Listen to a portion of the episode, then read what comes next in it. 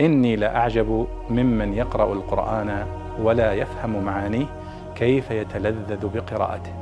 كيف يتلذذ بقراءته. يسأل سائل عن معنى قوله تعالى في صفة بقرة بني إسرائيل التي وردت في سورة البقرة لا شية فيها. قال إنه يقول إنها بقرة لا ذلول تثير الأرض ولا تسقي الحرث مسلمة لا شية فيها. قالوا الآن جئت بالحق فذبحوها وما كادوا يفعلون. فالجواب أن الشية هي من الوشي وهي المخالفة أو العلامة. فهي مسلمة من العيوب لا لا علامة فيها لا شية فيها لا لون فيها يخالف لونها. ألم يقل الله سبحانه وتعالى قال إنه يقول إنها بقرة صفراء إذا ليس فيها أي لون ليس فيها لا شية فيها لا لون فيها غير هذا اللون الأصفر. مسلمة من العيوب. قال إنها بقرة لا ذلول تثير الأرض. لا ذلول تثير الأرض أي أنها ليست مذللة بالحرث وحرث الأرض. لأن البقر إذا تعلم ودرب على الحرث يذلل فيقال دابة ذلول وناقة ذلول.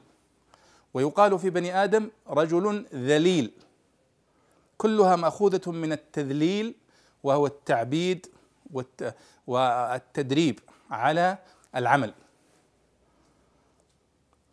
لا ذلول تثير الأرض يعني لا لا تستخدم في الحرث ولا تسقي الحرث. يعني ليست أيضا تستخدم في استخراج الماء من البئر كما هي عادة الناس في استخدامهم للثيران وللبقر في استخراج الماء من البئر. مسلمة من العيوب لا شية فيها يعني ليس هناك فيها شية.